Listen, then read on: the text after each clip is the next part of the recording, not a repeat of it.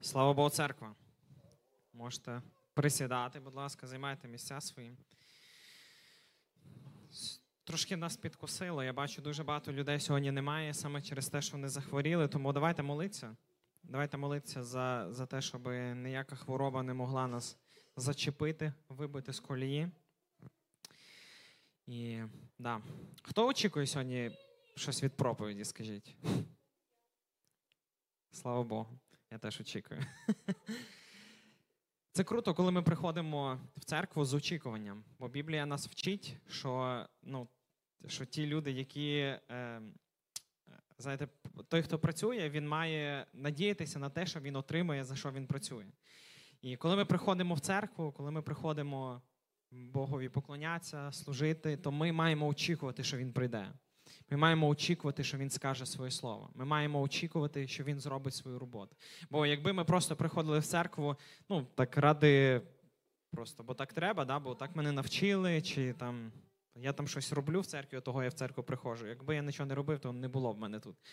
То нам тоді слід би було би переглянути. Але круто, що, що ми приходимо з очікуванням, що ми приходимо і кажемо: Господь, я хочу сьогодні зустрітися з тобою, я хочу щось від тебе почути. Сьогодні в нас е, така цікава тема. Е, цікава тема. Е, вона називається В пошуках покликання. В пошуках покликання. Ви коли-небудь задумувалися про те, чому ми народжуємося вже не такі суперсильні, не з накачаними м'язами, е, як люди руками займаються в залі? Чи е, чому ми не суперрозумні? Чому ми не такі люди, як, як ті, які вже багато років, за багато років прочитали масу книг? Чому ми з народження не знаємо Бога? От Бог ж нас створив, і чому він не заклав оце е, зразу таке повне розуміння? Бог є, Він є з нами, Він там нас створив, до чогось він нас веде. Чому ми з народження не знаємо Богу? До чого доходять навіть такі навіть затяті атеїсти, дуже багато філософи наприкінці життя? Чому ці знання, вміння не можна передати наступному поколінню? Було б настільки легше, нам не потрібно було б витрачати багато свого часу, щоб навчатися, щоб щось би пізнавати. Да? І так би було б легше, якби ми могли б просто в когось перейняти цей великий досвід і там стати крутим маляром, да? чи, чи ще кимось. Мати всі знання. А нам все одно людина народжується, і вона мусить вчитися, вона мусить займатися якимось видом занять для того, щоб ставати в цьому професіоналом. Хтось каже 10 тисяч годин. Щоб було би класно, е, щоб ми народжувалися, і ми вже знали, е, і не, а не намагалися навчитися математики чи хімії. Там, ми ходимо в школу. Та? От кожен, кожен, кожна дитина вона ходить в школу. Комусь легко, комусь, комусь тяжко зрозуміти ті закони математики і хімії, які вже вони відомі вже ну, сотні років. Ці закони вже давно відкриті. Вони, тобто, це, все- це все вже давно є. Ці знання вже давно є. Але ми, як люди, ми народжуємося ем, з чистим листом. Ми чомусь народжуємося чисті, пусті. Чому нам невідоме наше покликання самого народження? Було б настільки легше. Але ми чомусь народжуємося чистим листом, де напишемо на протязі життя все, що зможемо. Але поряд із тим, ми є унікальними. Тому що є Бог унікальний. Так, ми лише його образ, але створені усі різними. У кожного з нас унікальні вміння, схильності, можливості, що закладені з народження. І все, все ж таки, в нас є оці, щось закладене всередині, чим ми відрізняємося. Хтось бачить більше кольорів, ніж інші. Хтось має такі чутливі смакові рецептори, що відчуває цілий букет смаків, коли їдять одну і ту саму їжу. Хтось швидко рахує цифри і швидко займають правильні місця в його голові. Хтось чує музику прямо на вулиці. Всі люди такі різні, абсолютно, абсолютно різні. І знаєте, ми завжди зможемо замінити працівника, але ніколи нам не вдасться замінити чиюсь особистість. Ніколи не старайся бути кимось іншим. Ми, знаєте, часто дивимося на когось і хочемо бути таким, як він. Але ми є особливими з унікальним ДНК. Ми ніколи не зможемо повністю збагнути ті плани, які Бог має для кожного із нас. Так, щось не переключається слайд.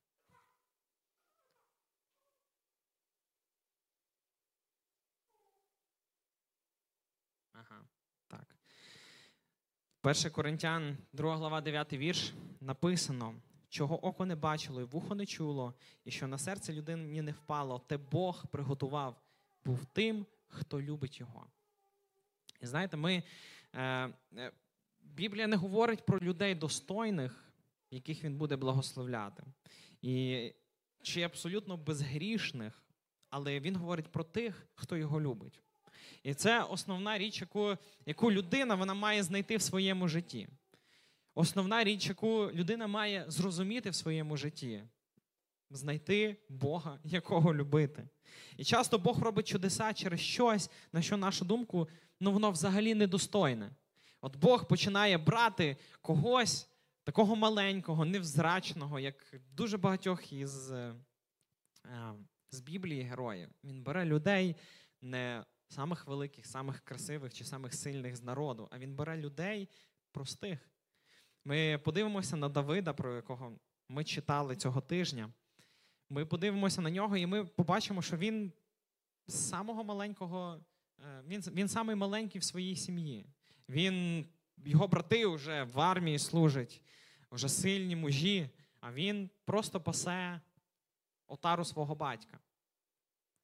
Але Бог починає робити якісь великі речі, незважаючи на те, чи нам здається, да, що що ми маємо щось велике, щось, якийсь величезний талант або велику вміння, якісь особливості. Але ворог, знаєте, хоче, щоб ми соромилися свою оливу, тому що він не здатен вкрасти нашу оливу. Олива в Біблії має символічне значення Святого Духа. Е, можна наступний слайд, щось воно не працює. Олива має в Біблії символічне значення Святого Духа. Ми читали, як Самуїл помазував Давида на царя. Е, ми бачимо, що е, що він виливає на його голову оливу. Це це символізує, що Господь наділяє помазанця свого, тобто Давида, своєю силою Святого Духа. Вона означає радість і посвячення. Вона є символом Святого Духа, що зійшов в День П'ятидесятниці, там уже після після Воскресіння, Вознесення Ісуса Христа. Е, коли з неба зійшов Святий Дух, це так само, як в старому заповіті виливали оливу, як помазували когось на царя. І цей Святий Дух, який живе сьогодні всередині нас. Тому, коли ми говоримо про оливу, це не щось, що ми тримаємо в пляшці, як як тут, але те щось, що є у нашому серці, що Господь нам дав, те, що Господь нас наділив. Якби я був ворогом вашим, і я, і я знав, що не можу викрасти вашу оливу. Що я б зробив, це я б змусив вас думати, що цієї вашої оливи, цього, цих вмінь, того дару, який Господь вам дав, його замало. Що що ця олива вона навіть недостойна, щоб її взагалі використовувати.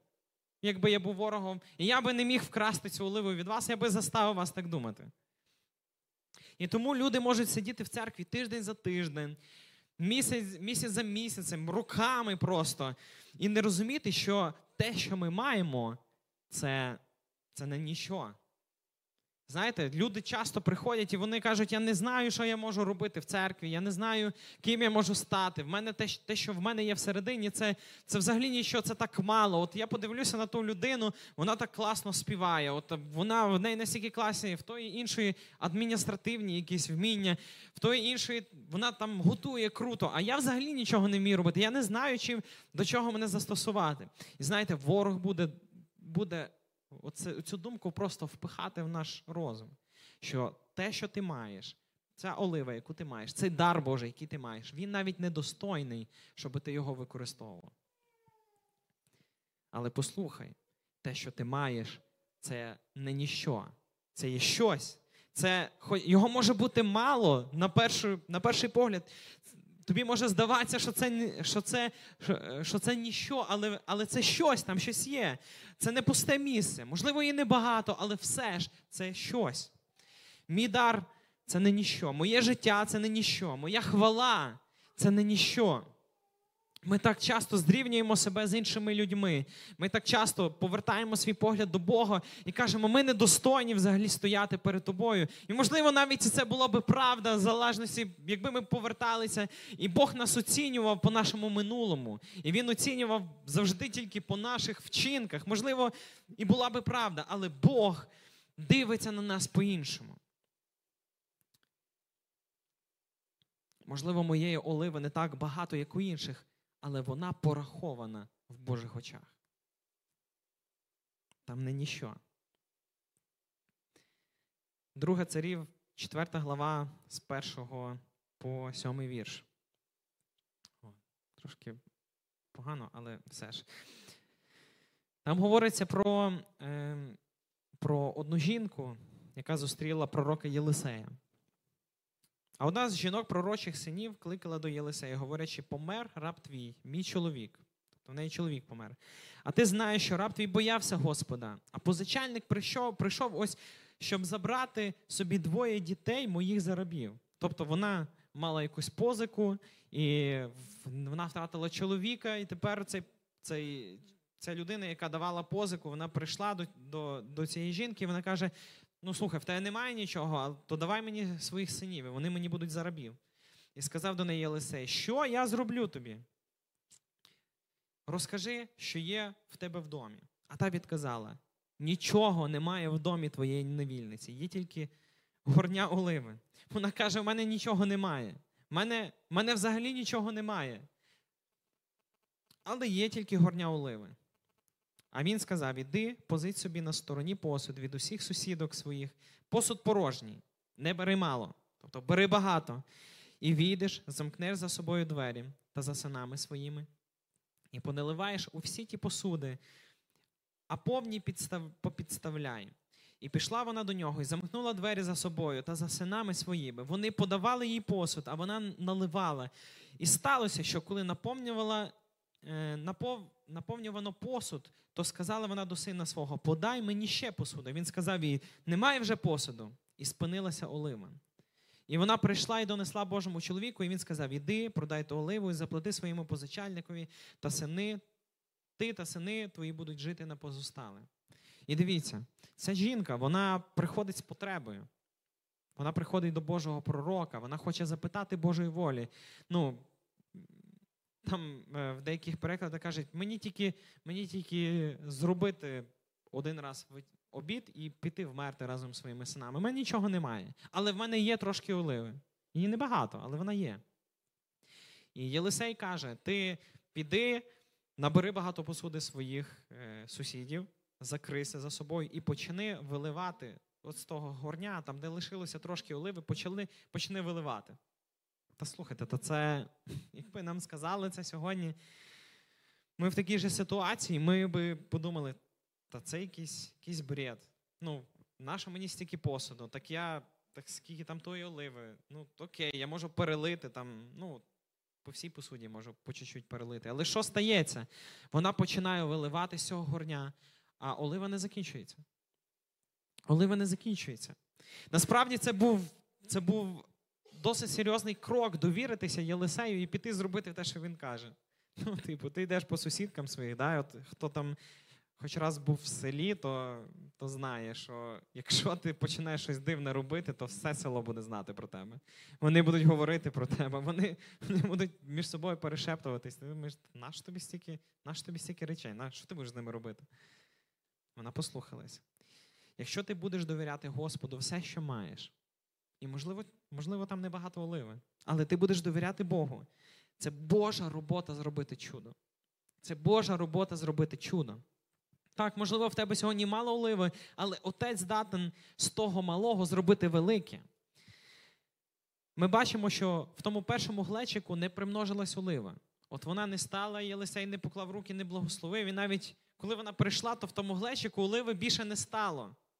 Воно, в тому глечику не стало багато оливи. Там досі було стільки трішки, як і до цього. Але лише тоді, коли вона почала використовувати її, коли вона почала переливати її в інший посуд, то вона просто не закінчувалась. Робити цей крок віри, щоб дати Богу місце для роботи. Це наше завдання. І, можливо, в тебе, ти думаєш, в тебе сьогодні мало мало вмінь, мало талантів, мало е, якихось тих дарів, які ти думаєш, що Бог от, комусь дав більше, але мені не так багато. Почни використовувати те, що тобі Господь дав.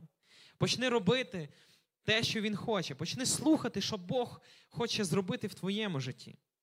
Роби цей крок віри. Довіряйся Богові. Тому так важливо чути Божий голос і підкоритися навіть безглуздим з першого погляду повелінням. Матвія, 25 глава, 14 вірша. Подібно як один чоловік, відходячи, покликав своїх рабів і передав їм своє майно. Одному дав п'ять талантів, другому два, третьому один, кожному згідно з його спроможністю, і відійшов. Той, хто одержав п'ять талантів, негайно пішов, пустив їх в обіг і зробив ще п'ять. Так само, хто взяв два, зробив ще два. А той, що одержав один, пішов, закопав у землю гроші свого пана. Через тривалий час приходить пан тих рабів і розраховується з ними. Підійшов той же, що одержав п'ять талантів. Приніс ще п'ять талантів і каже: Пане, п'ять талантів ти мені передав, а ось ще п'ять талантів я придбав. Сказав йому пан: Гаразд, рабе добрий вірний, у малому ти був вірний, над великим тебе поставлю. Увійди у радість свого пана. Підійшов і той, який одержав два таланти, і сказав: Пане, два таланти ти мені дав, і ось ще два таланти я зробив. Сказав йому пан: Гаразд, рабе добрий і вірний, у малому ти був вірний, над великим тебе поставлю. Увійди у радість свого пана. Підійшов і той, який одержав один талант, і сказав: Пане, знав я тебе, що ти жорстока людина, жнеш, де не сіяв, збираєш, де не розсипав. І я, побоявшись, і я, побоявшись, пішов і сховав твій, твій талант у землю. Ось бери своє. У відповідь його пан сказав йому: Злий і лінивий рабе, то ти знав, що я жну, де не сіяв і збираю, де не розсипав. Треба було тобі віддати мої гроші торговцям, і тепер я взяв би своє з прибутком. Тож візьміть у нього таланти і дайте тому, хто має 10 талантів. Наступні два слайди переключити. У мене не працює, вибачте. Може, працює. Ми переоцінюємо, що ми можемо зробити з можливістю, якої у нас немає.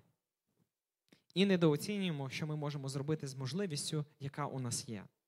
Просто подумайте про це на секунду. Подумайте про про це. Ми переоцінюємо, що ми можемо зробити з можливістю, якої у нас немає. Якби у мене була у мене щось більше. Якби е, ми тако дивимося вдалечінь і думаємо, от якби ми народилися в багатій сім'ї, я би отримав би кращу освіту, чи я б міг би, е, мав би більше вмінь чи досвіду в якійсь сфері, але те, що у тебе є сьогодні, це не ніщо.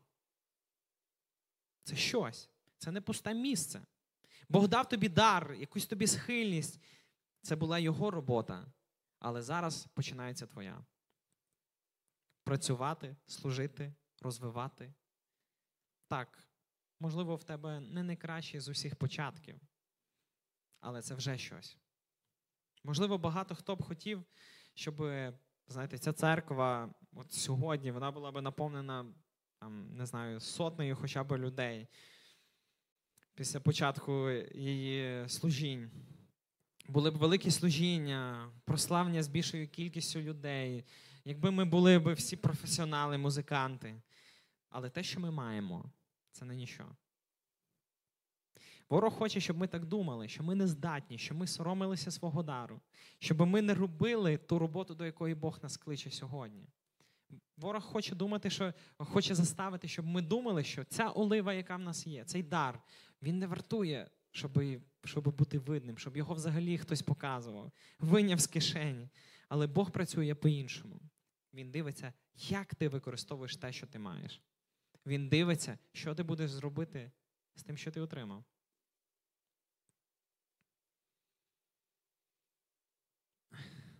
Наступний слайдик.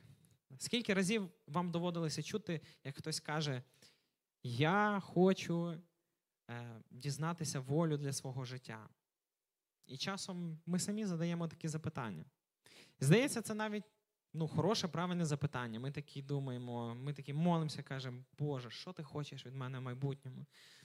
Там приходимо, хто з такої п'ятидесятницької церкви довше, приходять пророки, будуть казати, та ти будеш таким великим, такою великою людиною.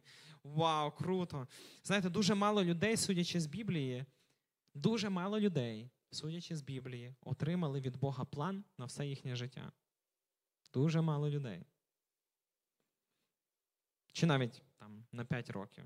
Це не суттєво. Згадайте Авраама, якому Бог сказав зібрати родину, майно і вирушити в дорогу. Він не знав, куди він йде. Він, е, Він не знав, чи повернеться, не знав нічого з того, що сьогодні вважається особливо важливим, коли ми збираємо всю свою сім'ю, там все своє майно і починаємо кудись йти, незрозуміло куди. Да? Куди саме йти, скільки триватиме подорож, якими будуть витрати, чи ми отримаємо якусь фінансову підтримку, наскільки взагалі це безпечно йти в таку дорогу, куди ти мене Бог посилаєш? Бог сказав іти. І Авраам пішов. Власне, це все, що йому було відомо. Йому Бог сказав, просто йди. Він справді не сказав йому, куди йому йти. І це і це дуже тяжко зрозуміти, дуже тяжко усвідомити, наскільки Авраам довіряв Богу. Знаєте, багатьом із нас слід забути взагалі цей вираз е, Божа воля на все наше життя. Господа більше цікавить наша відповідь, Його, наша відповідь йому, Його Святому Духу вже сьогодні. Зараз, аніж те, що ми плануємо зробити для нього в майбутньому. Насправді, наші рішення в наступному році вони будуть великою мірою залежати від покори Святому Духові уже сьогодні, уже зараз. Значно простіше думати про Божу волю для того майбутнього, аніж запитати, чого Він очікує від тебе на наступні 10 хвилин. Безпечніше зобов'язатись слідувати за ним колись, аніж робити те, що він хоче сьогодні. Наступний слайдик. Безпечніше зобов'язатися слідувати за ним колись, аніж робити це вже сьогодні. Так набагато простіше. Ми будемо казати, ми моли, будемо молитися і казати, Бог, я буду йти за тобою, в майбутньому, нас буде класно, але що Бог хоче зробити сьогодні, зараз? Куди Він хоче нас покликати? Чесно кажучи, думаю, що частково причиною бажання знайти Божу волю у своєму житті є, є страх, який призводить до бездіяльності. Ми боїмося зробити сміливий крок і оступитися. Тому займаємося пошуком такої Божої волі в нашому житті. А що би, якби ця жінка, вона так. Вона не зробила цей крок віри, вона би не пішла і не не почала збирати цього посуду. Якби вона якби вона не почала робити те, що їй Бог сказав, чи сталося би чудо? Хм. Як цей слуга, що мав лише одну монету, він боявся не самого пана, а самого себе. А якщо він візьме ці гроші і в нього нічого не вийде? А як, як, якби він почав з ними працювати, і в нього нічого би не вийшло. Він просто боявся навіть спробувати. Прагнемо дізнатися і відчути, який саме шлях Бог приготував для нас, і водночас боїмося повністю віддати себе в Його руки. Ми так хочемо зрозуміти, що Господь хоче для нашого життя. Ми так хочемо навіть бути в цій волі. Ми, ми би, Якби нам би Бог сказав би, написав би такими полум'яними буквами на стіні, то ми би, скоріше всього, навіть це зробили. так? Але але ми так сильно боїмося віддаватися в його руки, коли він говорить шепотом. Ми забули, що він ніколи не обіцяв нам детальний план на 20 років для нашого життя. А натомість неодноразово в Писанні Творець нагадує, що не забуде і не залишить нас. Бог бажає, щоб ми прислухалися до Його голосу, Його духа щодня. В моменти, коли важко чи страшно, в нашій буденності чи в критичні моменти, замість того, що чекати і шукати Божу волю для свого життя, Почни питати Бога, куди Дух бажає вести мене сьогодні? Куди Дух Святий бажає вести мене сьогодні, прямо зараз? Ми знаємо, що в покликанні йти за Святим Духом. У посланні Павла до Галатів ми читаємо: кажу, живіть духом і не чинитимете пожадань тіла. Коли живете духом, то й духом ходімо. Там наступний сладик. Кажу, живіть духом і не чинитимете пожадань тіла. Коли живемо духом, то духом ходімо. Наступний слайд. Ніде в Біблії ви не зустрінете настанови. Живи, як живеш, але і про Бога не забувай. Ну, в Біблії так не говориться ніде. Знаєте, це як е, коли е, в сім'ї в нас збиралися на пасхальну вечерю, то такий дідусь каже мій: пий та не впивайся. І, наливав.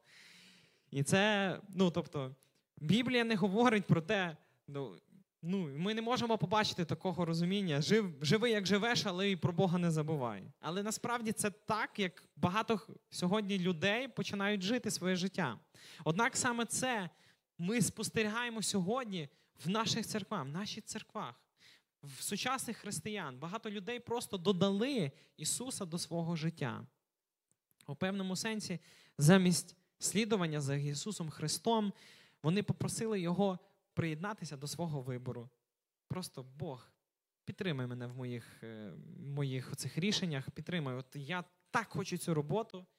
Дай мені цю роботу і благослови мене в цій роботі. Ну, тобто, ми так молимося, і в принципі, е, з першого погляду в цьому нема поганого нічого. Але коли ми задумаємося, так ми маємо запитати Бога, а ти що хочеш від мене? Я хочу, щоб я йшов за тобою, а не просто додавати Ісуса до свого буденного життя, таке, як в мене є сьогодні. Неможливо зробити зробити всемогутнього Бога просто однією з частин свого життя. Святий Дух, який підняв Христа з мертвих, це не той, якого можна згадувати тільки тоді, коли потрібна Божа допомога, коли потрібна надія, в таких тяжких да, тільки ситуаціях. Він помер і воскрес, щоб ми могли віддати себе і йти за ним до Христа до справжнього життя. Якось один пастор Ейден Тозер сказав, відкриваючи серця істині, але не прислуховуючись до поклику змінюватись, ми ігноруємо голос Святого Духа, аж поки він не затихає у нашому житті. Так давайте не віддавати, не просто додавати Бога до свого життя, але слухати Святого Духа, що Він прагне від нас сьогодні, використовуючи ті те, що Він вклав в нас, ті бажання, ті прагнення, той дар, який він нам дав сьогодні, робити те, що Він прагне від нас, а не просто казати, Бог, ну будь ласка, благослови всюди, куди би я, е, куди би я не пішов, що би я не робив. Знаєте, зрозуміло, що часткова духовність це не те, що Бог хоче бачити в нашому житті. І природно виникають питання: а, а взагалі, чого Бог очікує від своїх дітей? якого життя бажає для нас. Правда в тому, що Ісус покликав нас зректися себе, залишити все, взяти свій хрест і йти за ним. Наступний слайдик. У сучасному світі слова взяти свій хрест е, часто використовують, коли описують труднощі, котрі потрібно пройти. Однак життєві проблеми, завантажений графік, високі ціни, хвороби, складні рішення, оплата навчання, робота, пошук житла зустрічаються кожному, в незалежності від того, чи йде людина за Христом чи ні. Навіть війна не розбирала людей на віруючих чи атеїстів. Усі ходимо під одним небом. Закликаючи нас узяти свій хрест, Ісус говорить про щось значно більше ніж щоденні життєві труднощі. У ті часи люди дуже добре знали, що таке хрест. Вони не раз бачили розп'яття, тому чітко розуміли всю відданість і жертовність, про яку говорив Ісус, коли казав: Візьми свій хрест, іди за мною. Сьогодні наш хрест називається радикальна віра. Жінка, що вкинула дві лепти Так, пам'ятаєте, коли Ісус дивився, хто там скільки кидає, і ця жінка, бідна вдова, вона кидає дві лепти, і Ісус так високо оцінює її радикальну віру. Він так так глибоко і високо оцінює її радикальну віру, бо вона віддала не через те, що мала багато і з надлишком, але вона віддала йому все. Чи як жінка, що виливала з оливу з горщика і наповнила всю посуду в домі. Це радикальна віра. Це радикальна віра, радикальна довіра Богові. Наступний слайд. Якби Бог міг попросити вас зробити сьогодні те, що Він хоче. Якби Бог міг попросити у вас зробити сьогодні те, що Він хоче, як думаєте, що би він попросив? Ви можете відповісти самому собі. От якби, от як ви думаєте, якби він зараз попросив вас щось зробити, що він хоче, як ви думаєте, який би був би цей заклик? Що би він вас попросив би зробити? Вас особисто. Тобто, якби ви були повністю покірні і сказали, Боже, я готовий на все, я хочу зробити усе, що ти скажеш. Як думаєш, що Бог би попросив би тебе сьогодні? Прямо зараз? Чи міг би міг би він сказати, я я хочу, щоб ти і далі в комфорті а, продовжував слухати цю проповідь? Може і так бути, можеш. Або ж ви дійсно відкриті для Святого Духа, і Він може вас попросити залишити усе, або зробити щось радикальне. Чи думали ви про це коли-небудь? Святий Дух, що ти хочеш, щоб я зробив сьогодні? Чи на цьому тижні? Бо в нього справді може бути щось для вас. В нього справді може бути щось для вас. Чи ви готові? А якщо би ти почув голос Святого Духа, який просить віддати буквально все, що маєш, якби він попросив усе продати і віддати гроші тим, хто в цьому потребує, чи зміг би ти це зробити? Перш ніж почне, почнеш пояснювати, чого би Бог точно би такого не попросив би в тебе, просто зупинися на хвилину і дай собі чесну відповідь, бо вона тобі потрібна. Це чесна відповідь, вона тобі потрібна, бо він може попросити. Зізнаюся, мені мені складно завжди так істинно слідувати за покликом Святого Духа, покоритися Його волі і віддати усе. Це справді радикально і це справді страшно. Але якщо глибоко подумати над цим, то я усвідомлюю, що жити, розраховуючи тільки на свої сили і опираючись, противлячись Божій волі, це набагато страшніше. Божий Дух може спонукати мене віддати всі заощадження або зробити те, що люди навколо вважають безглуздим та дивним. Може закликати тебе переїхати в інше місто, регіон, країну, може попросити залишитися там, де ти є, і змінити свій стиль життя. Він може сказати, зробити, як Давид, котрий танцював, де написано оперезаний ляним ефодом, тобто в нижньому одязі священникам перед Господом з всієї сили. Так каже Біблія. Дехто зауважив, що взагалі так не личить прославляти Бога. Але Давид відповів, що не цікавиться взагалі думкою інших людей. Він готовий ще більше принизитися заради Господа. Єдине, що для нього мало значення, це прославляти Бога, це робити те, що Він хоче. Продовжувати бути людиною по серцю Бога. Я помітив, що в Біблії люди, які переживають Бога, це люди в покорі які прагнуть дізнатися, чого прагне від них Бог протягом життя, протягом дня, протягом кожної миті. Коли шукаєш Божу волю, знаходиш благословіння. Знаєте, я пам'ятаю, що на початку свого християнства я там покаявся, не знаю, позавчора. Да? Ну, це так умовно дуже. Досить зелений був. І я не знав, як це все відбувається тут в всьому. я пам'ятаю, це був табір літній табір, і була така гаряча молитва, коли вже там багато людей розійшлося по, по своїх доміках.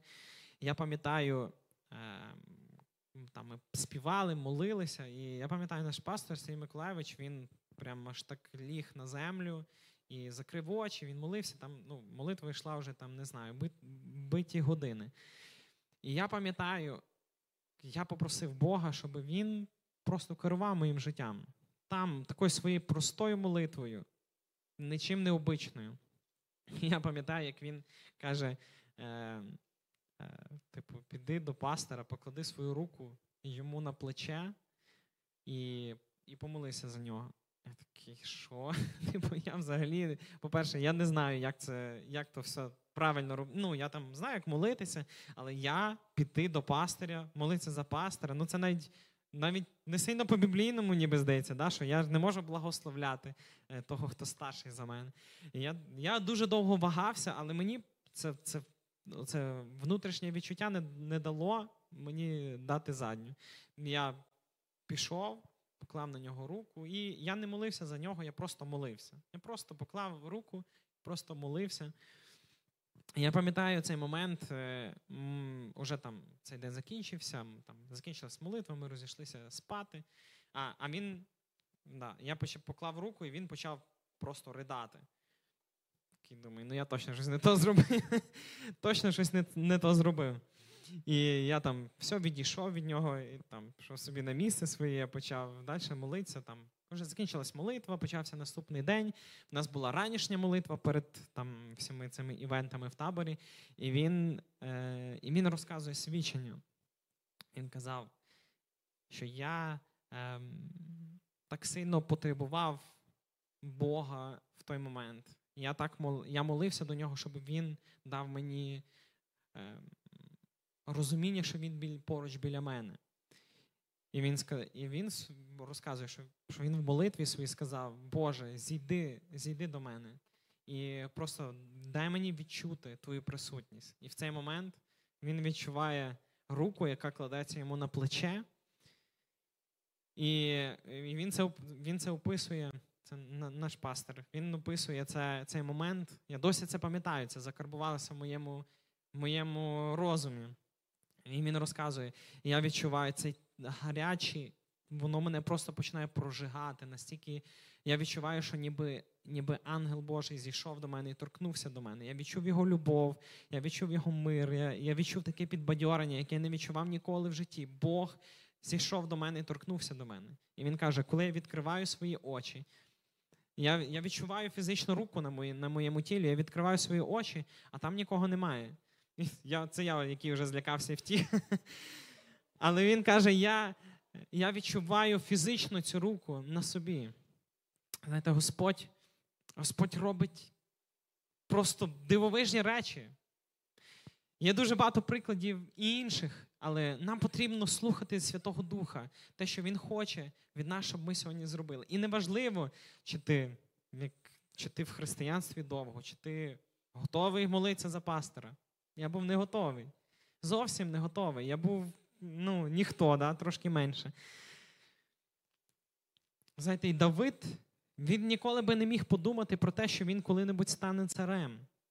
Одного дня він він, він ніколи б не подумав, що переможе Голіафа.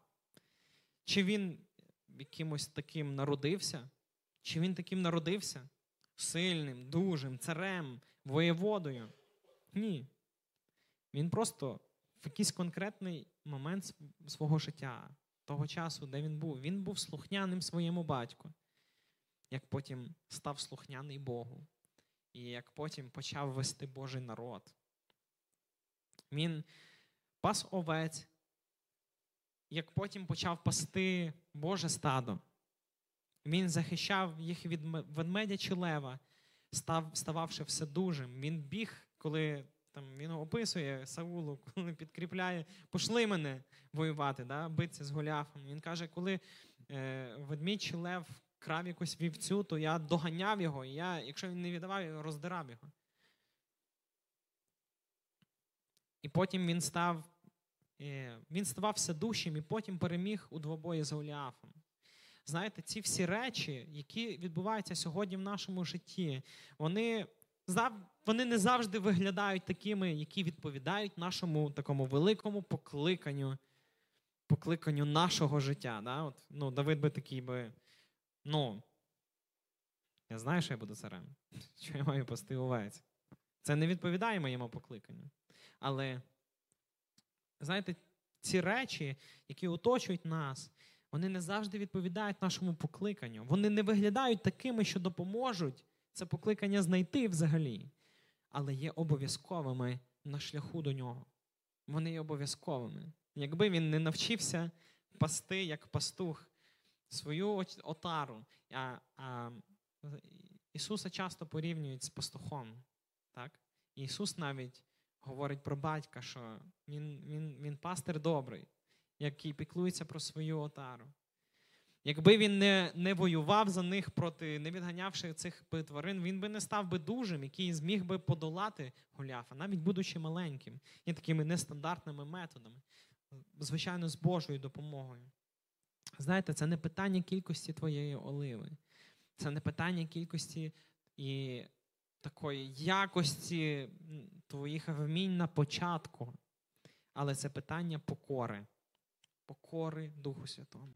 Якщо ми будемо чутливі до Святого Духа і будемо готові відповісти на Його поклик, побачимо, що Бог веде і буде продовжувати використовувати для своєї слави, і ми будемо поруч із цим отримувати Його благословіння.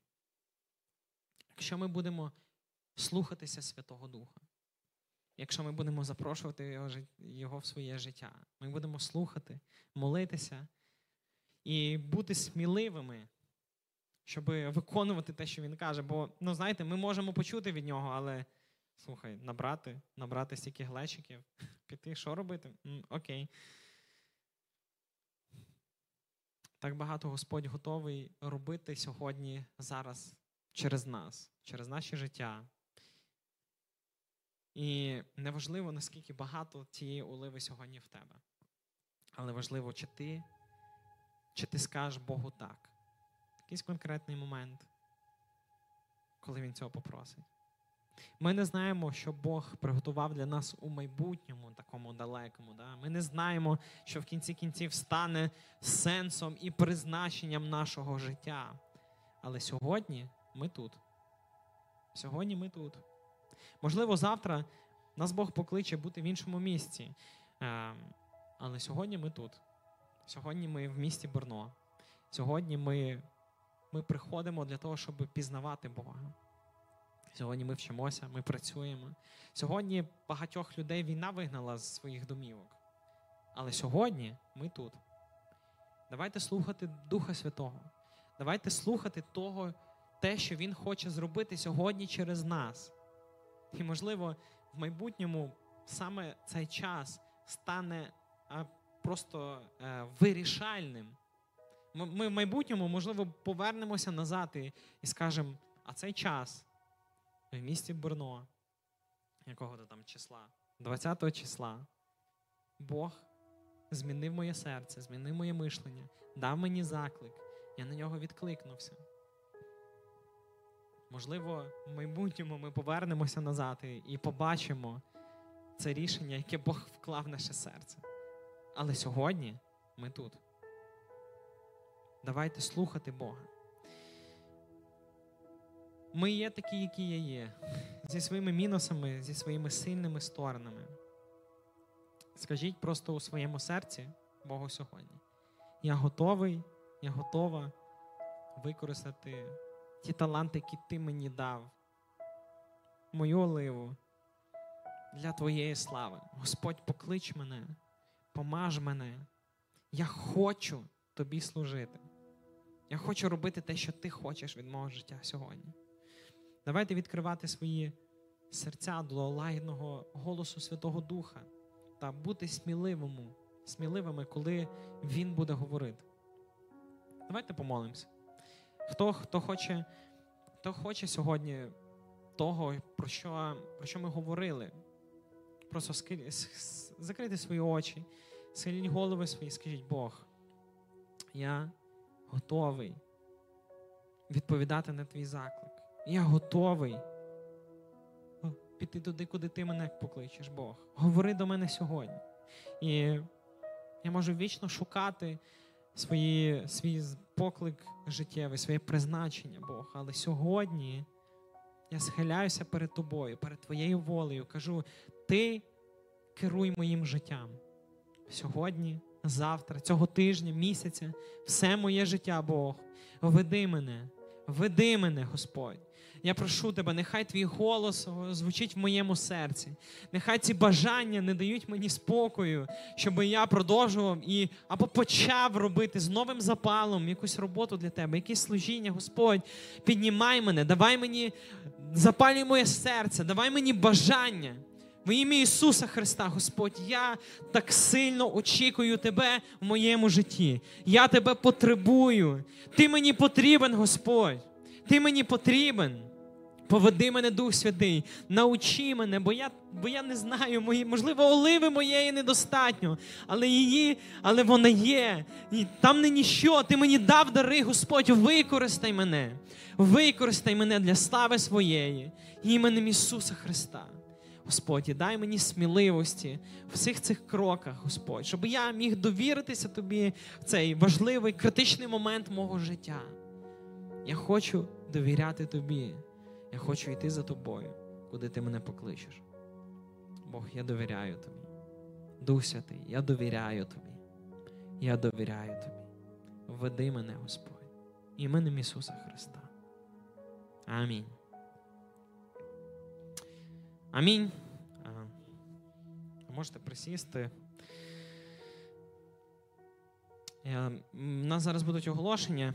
Я лише хочу сказати: не дозвольте ворогу викрадати, е, якщо ви сьогодні щось отримали.